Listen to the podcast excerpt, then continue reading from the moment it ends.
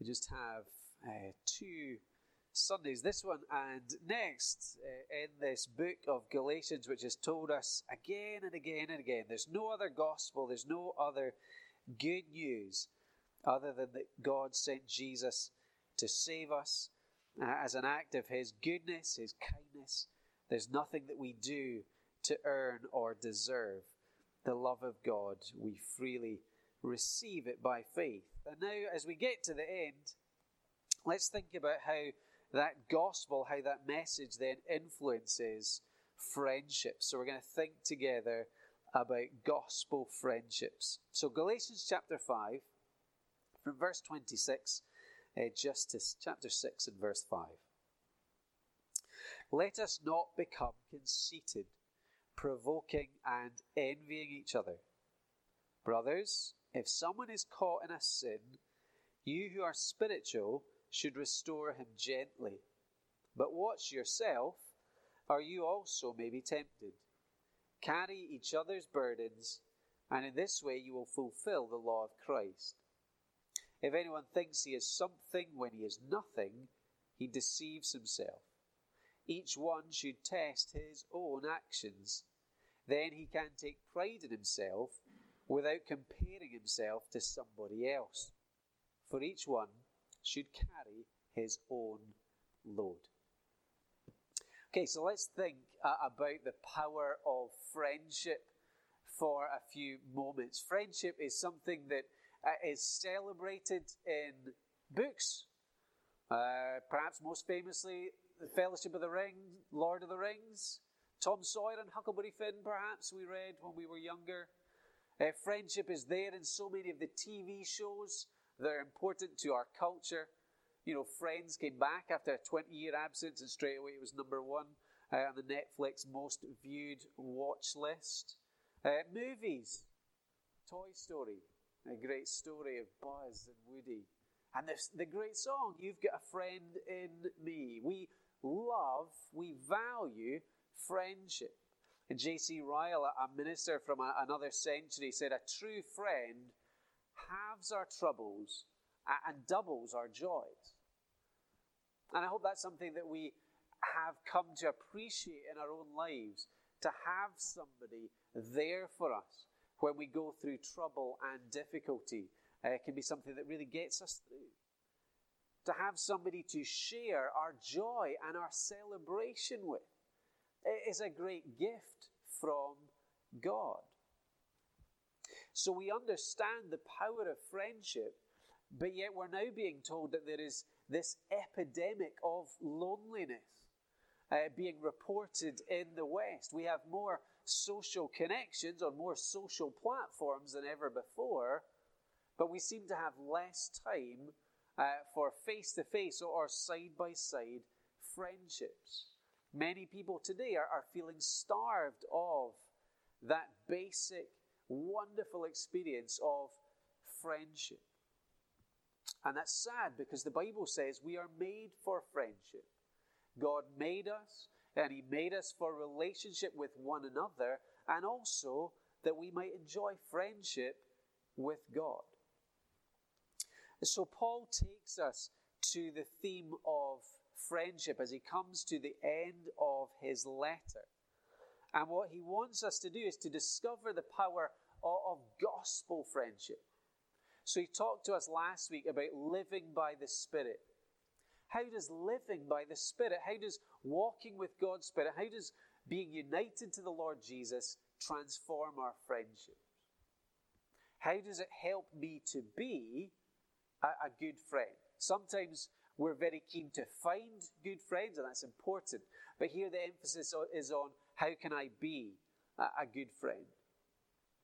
So if you have a person in your life who really cares about you, uh, who helps you grow in your love for God, who you can share tough situations with, who will even call you out on uh, sin in your life, then you have a gift to thank God for and a friend to be thankful to. But today our emphasis is on, how can I be that kind of friend to somebody else? How can my knowing Jesus make me a better friend in the circle that I already have? And it's connected to the message of grace, and it's connected to Jesus, because uh, a few times in this letter, we have discovered Jesus as the true friend. Uh, in Galatians chapter two and verse twenty, we're told uh, by Paul that, that Jesus loved me and gave himself for me. Here is the, the, the high point of friendship, to self-sacrifice for the sake of another. And that's true for every Christian, that God has freely loved us, sent his son Jesus to die for us so that we might enjoy friendship with God. So let's see uh, from this little section how God's grace to us in Jesus frees us to be the kind of friends that bring joy and life to other people. Uh, and Paul begins with a heart attitude. Uh, the key to this kind of friendship is grace uh, and not glory hunting. And we're going to see this in verse twenty-six. Now let's read that again together. Let us not become conceited, provoking and envying each other. Okay, so this carries on uh, straight after he's talked a lot about living by the Spirit. What's the evidence of God's Spirit at work in us? Well, one way that we see it is in terms of practical friendships where we love and care for other people.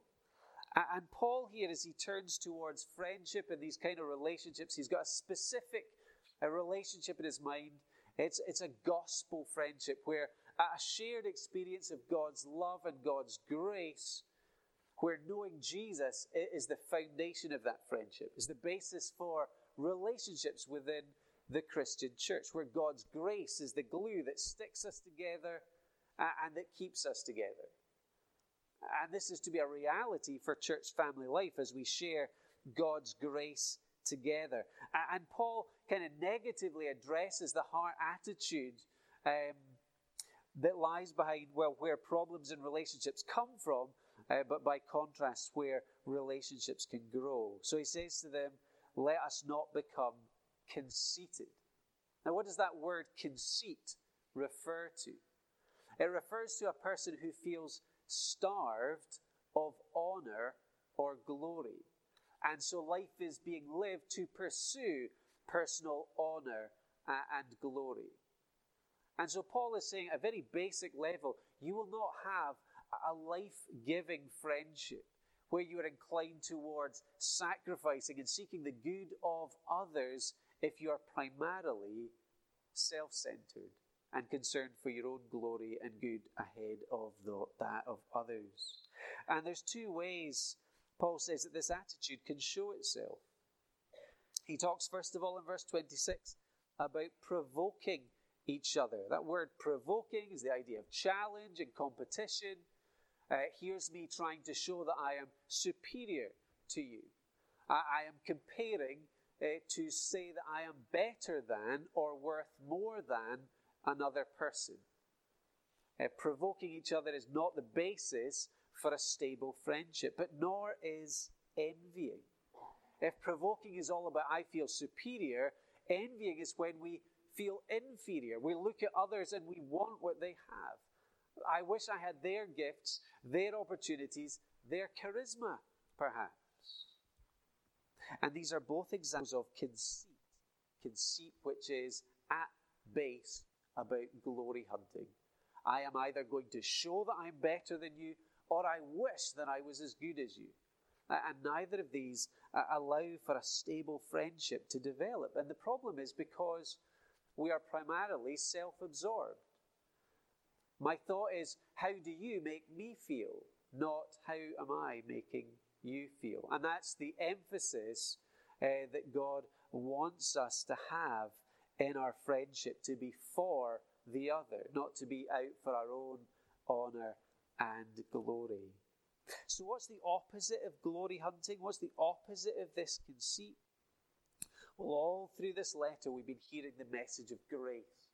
And grace is what changes how we view ourselves. Because when we hear the good news of God's grace, it provides for us that essential humility. Because it says to us, God loves us even while we were weak uh, and lost uh, and in need of rescue. That our position in God's family is by grace alone. So there's no place for pride.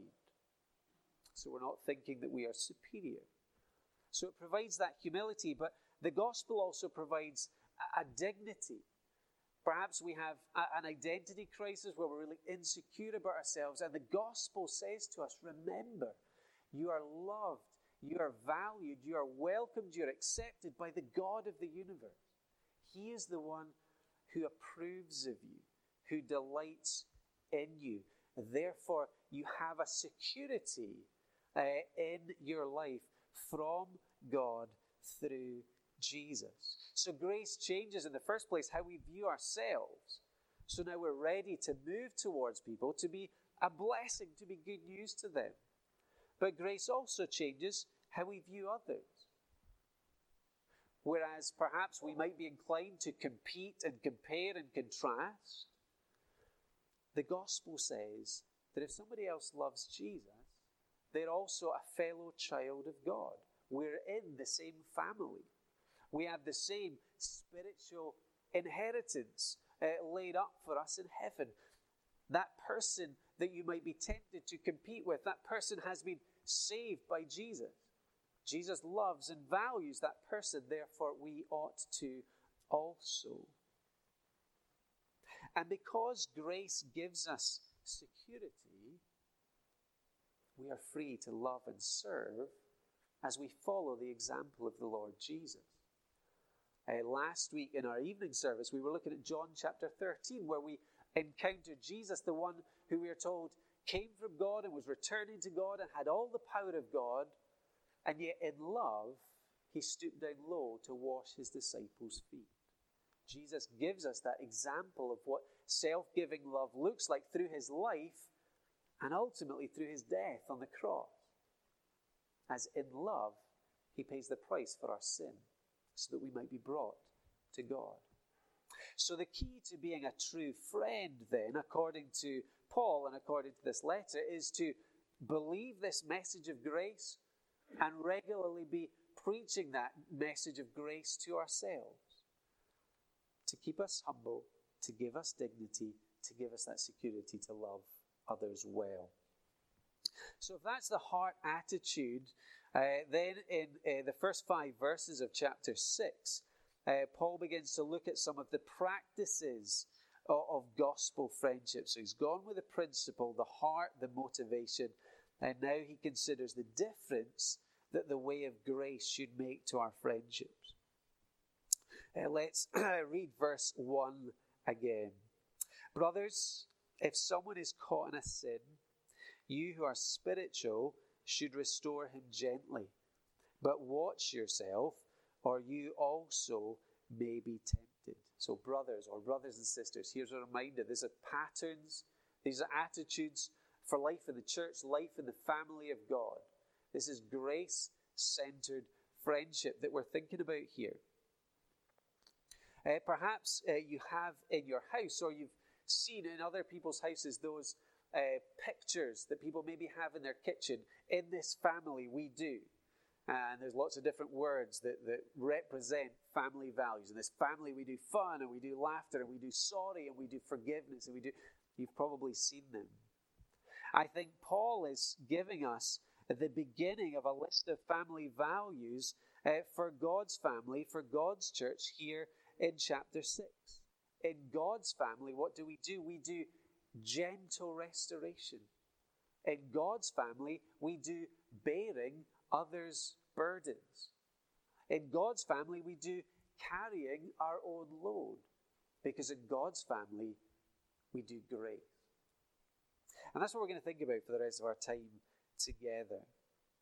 Um, when you read the New Testament, you discover that when Jesus saves a person, uh, he saves us to be connected not just to Jesus, but to one another.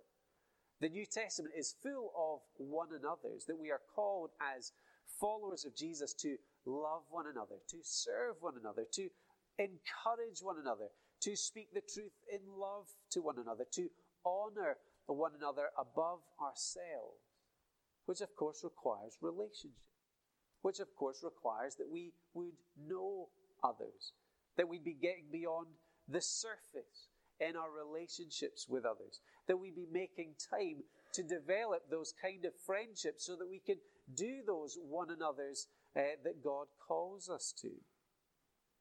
So again, in, in this church, uh, we have opportunities in our uh, community groups. We have opportunities in, in women's ministry and in student ministry and in prayer triplets to to make those connections, those initial connections, so those relationships can go deeper, so that we can begin uh, to carry out some of these practices. Well, the first practice uh, in gospel friendship that Paul draws our attention to is this gentle restoration in verse one.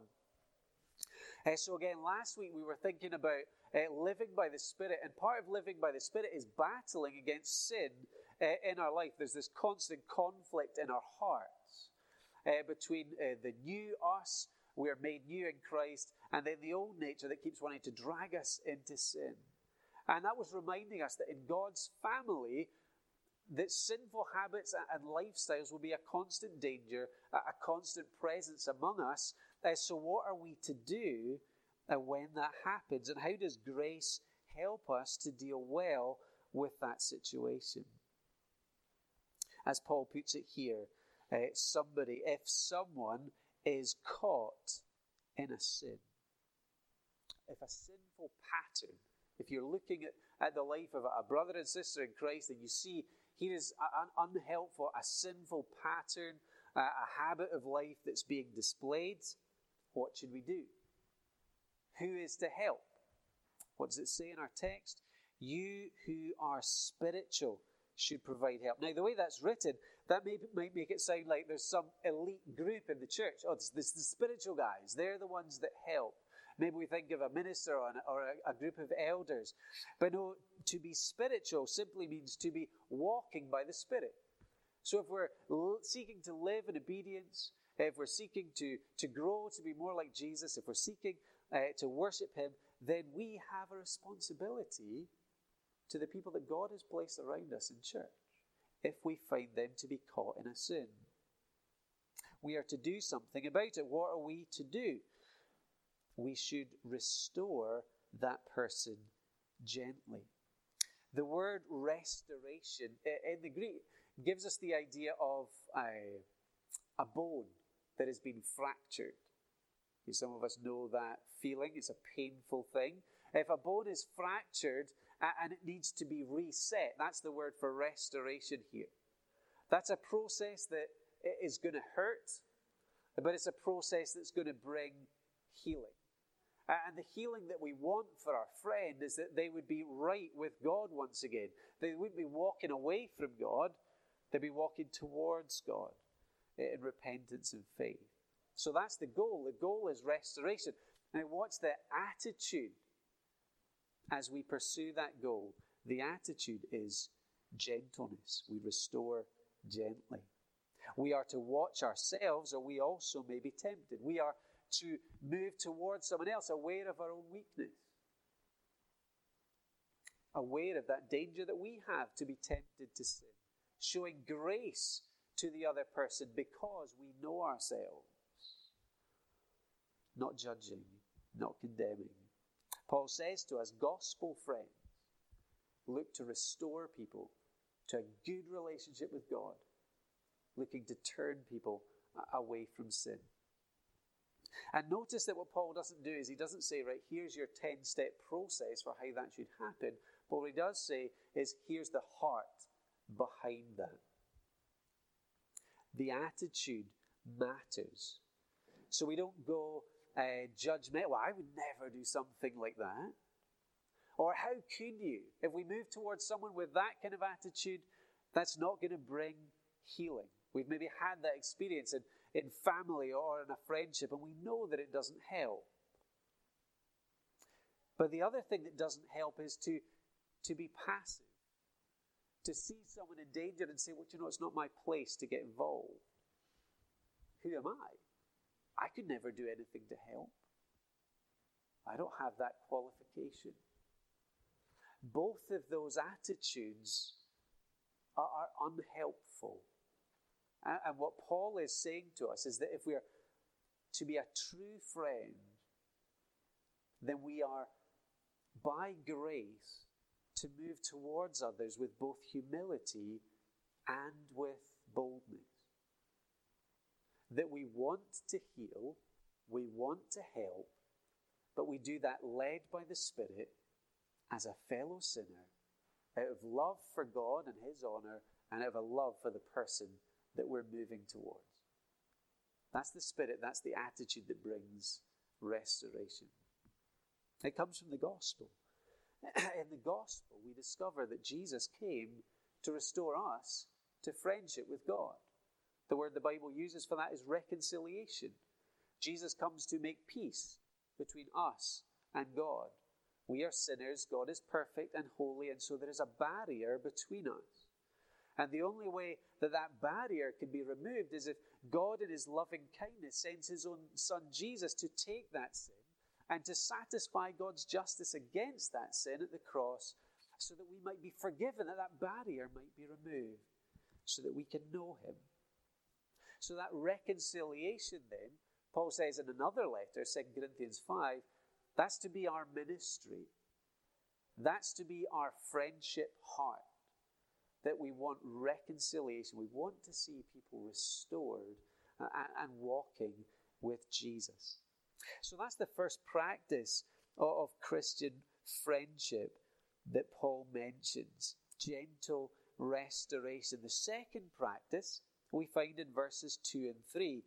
And it's bear one another's burdens. Verse two, carry each other's burdens, and in this way you will fulfill the law of Christ. If anyone thinks he is something when he is nothing, he deceives himself. Now, the word for burdens there uh, is the idea of a load that was never intended for one person by themselves to carry. Uh, we know this experience. Um, imagine if you're uh, moving house, for example. Now, there's a lot of stuff that you can cart Uh, by yourself, uh, depending on your strength and energy levels. But there are some things in every house that is more than a one-person job. The sofa, the piano, the heavy dining room table. Uh, and this is the image. There are certain burdens in our life that we should not, because we cannot, carry them by ourselves. And God in his kindness puts other people around us. And so we are to shoulder uh, that load with others. So what kind of burden are we to help someone else carry? Well, I think what Paul has in mind is anything is a burden that might cause another person to lose their faith in Jesus or to lose their joy in Jesus. Now, that could be absolutely anything. In verse one, he's given us the example of sin. Sin can cause someone to lose their faith and their joy in Jesus, and we are to carry that burden by praying and to look to restore them. Temptation has that same function of drawing people away from faith and joy in Jesus.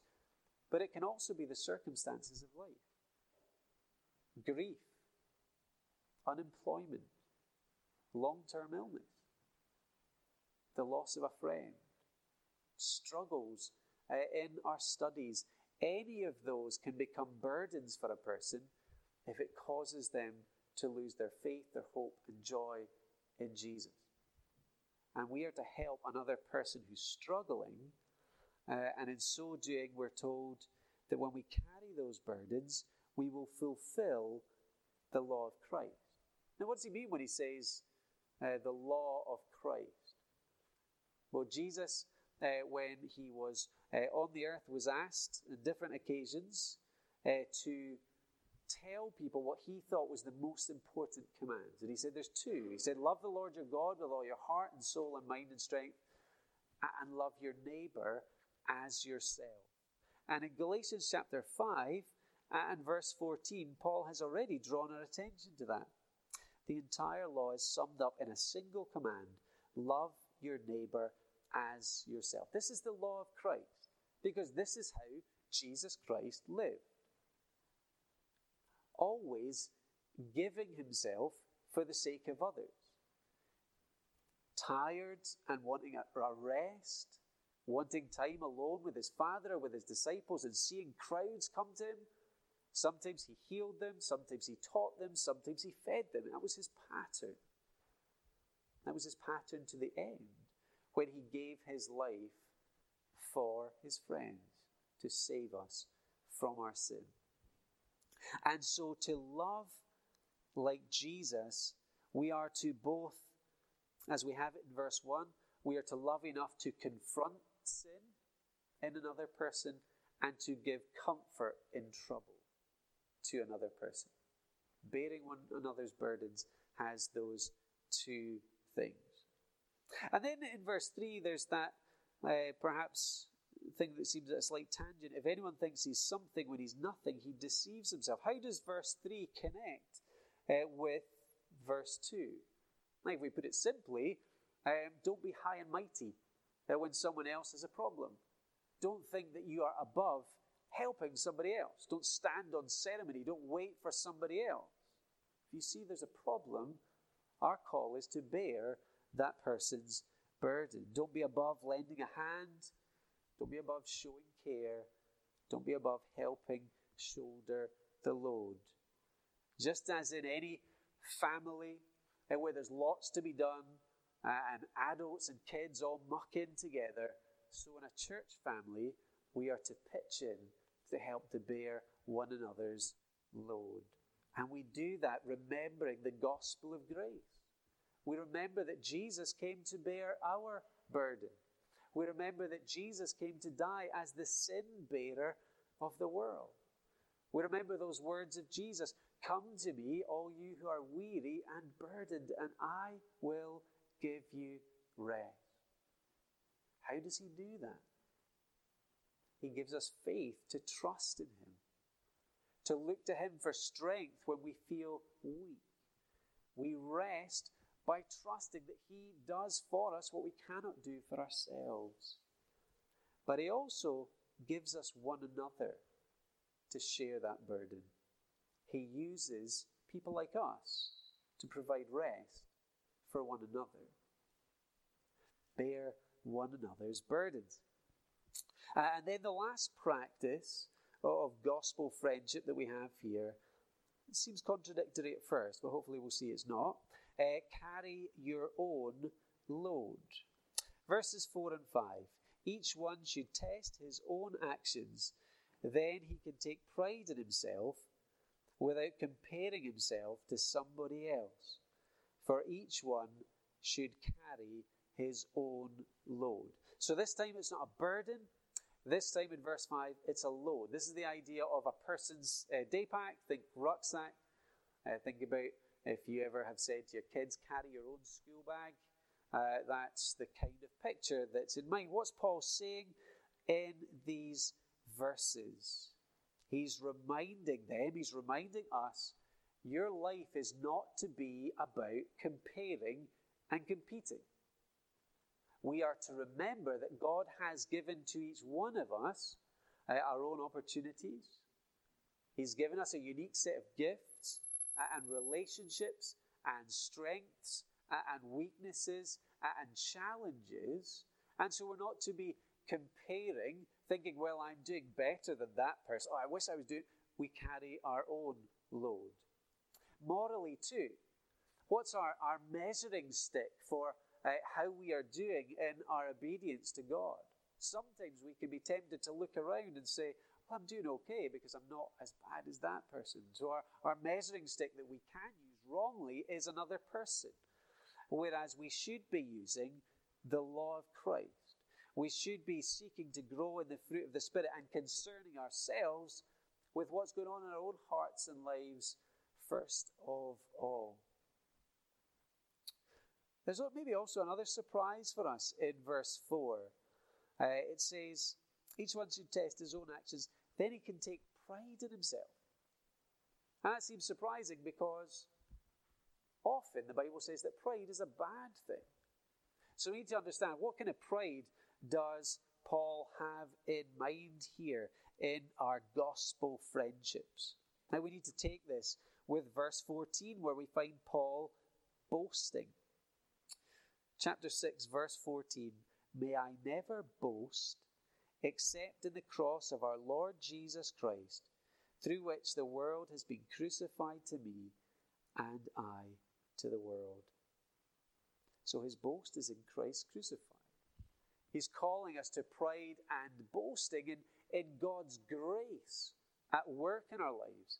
To recognize that if we're able to do anything good for God, it's because God has given us grace. So again, that keeps us humble and that keeps us thankful. And as we live, as we live lives that celebrate God's grace, it'll make you and I better friends. Because we'll be humbled of that human pride. We'll have that dignity that will stop us envying and feeling really inferior. We'll have that security in the love of Jesus. And it's as we have that, that we'll be able to pursue restoration to a good relationship with God in another person for the sake of a friend. As we celebrate grace, we'll be renewed so that we will have energy to help bear the burdens of others. Not just thinking about ourselves and our own issues.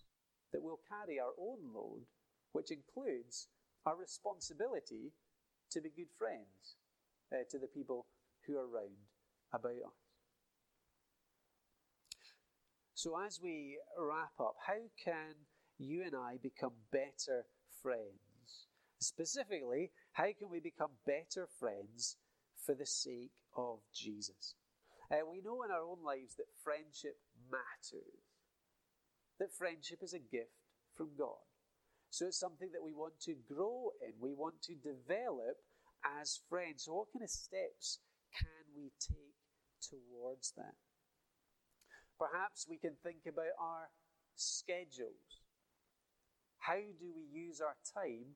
And how could we use our time to grow, to develop this kind of friendship where Jesus is at the center, where we're investing in someone else for their good?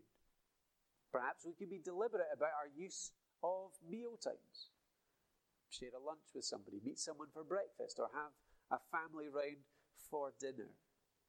Perhaps, if you like walking, you could go for a walk with someone with the aim of talking about stuff that matters. Maybe you can take a little bit of time to, to send a text or, or a note or an email to encourage someone uh, in their faith, to affirm them uh, and to be thankful for uh, the gifts that you see in your lives. Friendship is something that's so important, and life is so busy that perhaps we just simply need to block out time uh, in our calendars uh, so that we can uh, be developing and growing friendships. So we can think about our schedules. Perhaps we can also think about our conversations. Now, for some of us, the challenge is how, how can we get friendships to go deeper than, than weather and sport and, and work, the usual things? Maybe we need to think about, before we meet somebody, what, what thoughtful questions could I ask to discover more about their family or, or their work situation or, or what struggles that they're having? And, and when we hear that, to find out how they're feeling, how they're doing in their walk with God in, in the middle of that.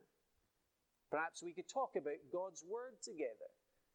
Here's what I was reading in the Bible and it spoke to me about this. Or perhaps we could talk about good books that we're reading. Maybe we need to learn to give affirmation and encouragement in a culture where maybe we're not that good at it, especially for guys. That's not naturally where we go. But biblically, we're, we're told all over the place to encourage others. And so maybe that's something that we need to develop in our conversations. But it all starts with our heart. Am I a friend of Jesus? Has he taken my burden of sin? Has he restored me to rightness with God? And since he's been such a friend to me, and continues to be such a friend to me, how can I then be a friend to others?